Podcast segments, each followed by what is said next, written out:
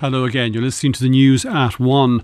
Muslim clerics here and faith leaders will need to review safety precautions in places of worship and increase their personal security, according to the chairperson of the Irish Muslim Council, Dr. Umar Al Qadri, following an assault on him in Dublin last week. Speaking to this programme following the attack in Tallaght on Thursday, Dr. Al Qadri, who's Imam of the Blanchardstown Mosque, said it's clear to him that changes are being seen in this country and that Ireland is not immune to hatred. He said Muslim leaders have told him they will no longer travel alone after the assault on him. When I spoke to Dr. Al Qadri earlier, I began by asking him how he's been recovering from his injuries. I'm fine. I'm doing very well, and thank God the injuries were not severe. They were not life changing. I have had time for recovery. I'm doing much better compared to Friday. So the incident happened at 8.45 approximately and uh, people came to my aid that saw me uh, getting attacked i obviously do not remember anything because i just was i was knocked down i felt unconscious the next thing i remember is that i'm in my uh, car and i'm wondering what i'm doing here i'm wondering looking around i'm seeing people talking to me i'm asking them where am I? What date is it? Mm-hmm. So I was completely uh, shocked. I was completely confused. The guards happened to be patrolling, which we are really, really thankful and, and fortunate about. And they drove by, I'm told, and then they came back and then they realized ambulances there, a lot of people are there. So they mm-hmm. came out and then they, they, they did the interview. And then I was taken to the hospital. I had my CT scan, and, and thank God uh, there was no brain injury, there was no broken jaw, just muscle damage, chipped teeth and broken teeth. That's it. Mm. And you had been called to this address in Tallaght to carry out a wedding ceremony. Is that right? So, I mean, th- th- this was something that a regular, a regular duty you were you were you expected to carry out? Well, it was basically it was a Muslim uh, nikah, which is a blessing. It is not a civil marriage. It's not a legal marriage. So in the afternoon, I I received a phone call from somebody who was speaking in a very you know thick Irish accent. Mm. Who wanted an imam, not necessarily me. So he didn't ask anyone for my name. He just said, "Can we have an imam to come to the to the house?" So I asked him, "Well, where are you from?" And he told me he's half Irish, half Pakistani. I said, okay, that makes mm. sense. He's he's got an Irish accent. So he's born here. I asked him who are you getting married to. He said the girl is Algerian, and I said, why don't you come down to the Islamic Center? And he said, well, we just want to do it at home because the family is here. And then I traveled in the evening to the address in Tallaght. When I arrived at the address, there was only one car.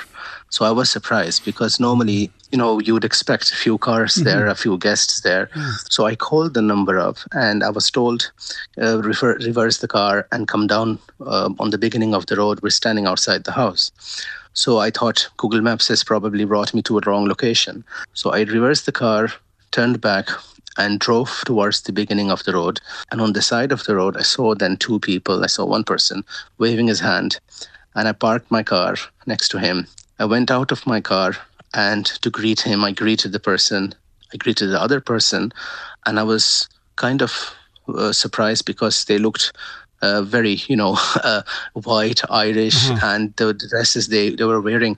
I was a bit kind of surprised, mm-hmm. but then I thought it's not really always strange because sometimes, especially with youngsters, if they're born and bred here, they're going to wear the same clothes like everybody else, mm-hmm. you know. And so I then turned towards my car, the passenger door. So as soon as I turned towards the car.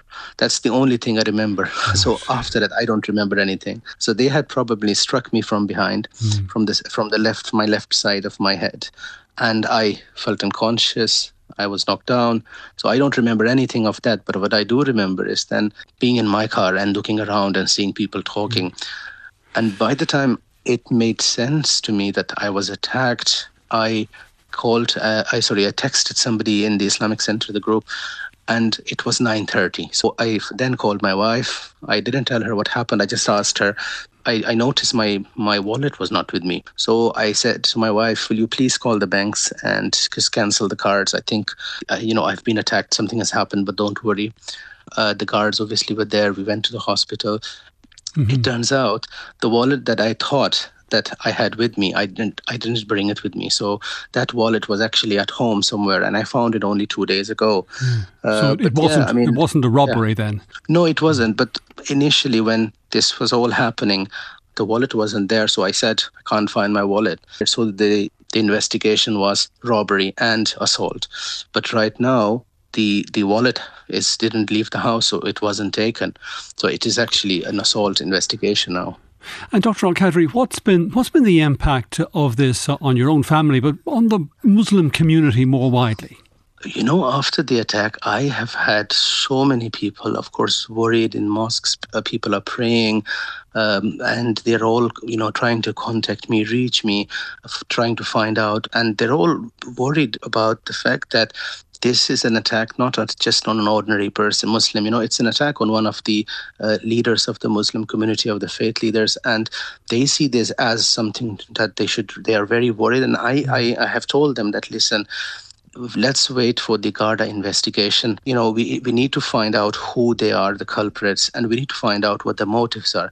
Because if this is an attack just on me personally, then it's a different thing. But if this is an attack on me because I'm a Muslim, because I am a faith leader, mm. I am a prominent uh, Irish, you know, Muslim leader, that changes everything. That that changes everything for the whole community. So I would then like to sit down with the government and look at what needs to be done to prevent this from happening.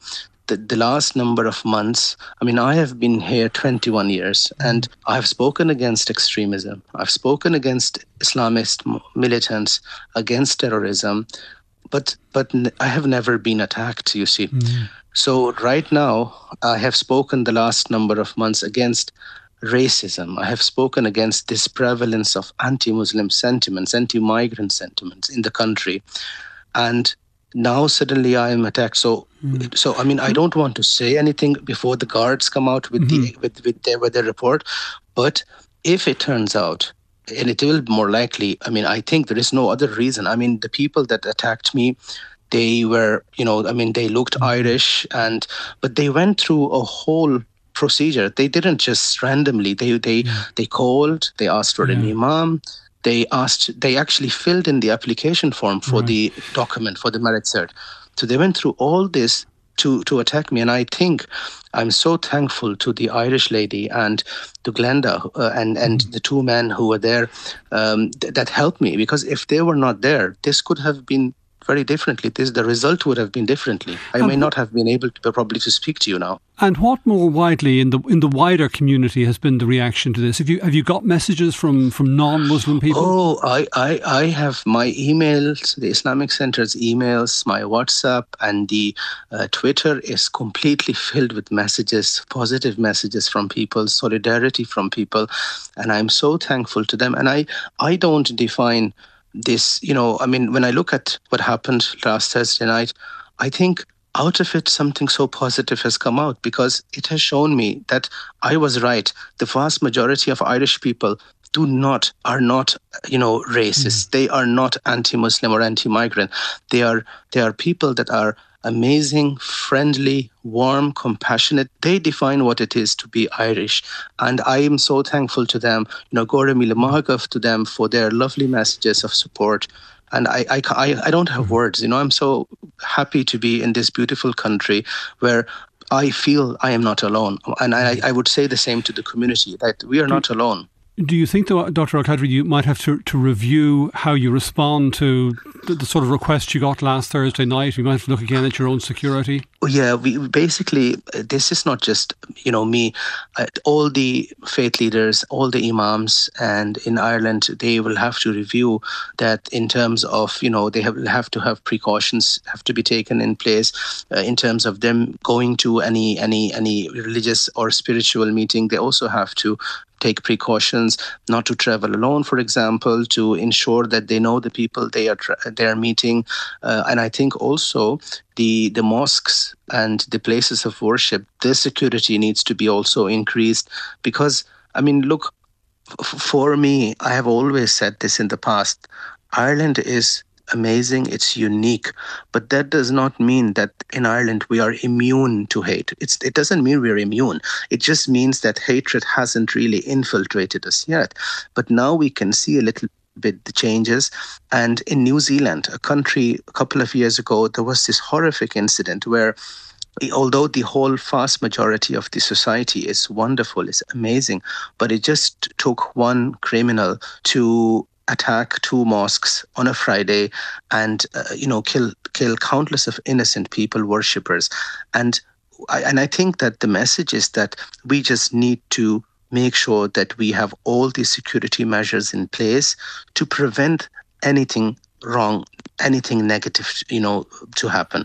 And and that's that's something that my community is uh, focused on. It's now i mean i've had messages from different mosque leaders imams they try to visit me and they're all saying that we need to have now security measures in place. Uh, so imams are not going to travel alone. They're not going to go to a place that they do not know. If anybody would like to have a, a religious blessing, they would be asked to come and travel to the mosque rather than the imam traveling. So mm-hmm. the things will change absolutely. And that was the chairman of the Irish Muslim Council, Dr. Umar Al Qadri.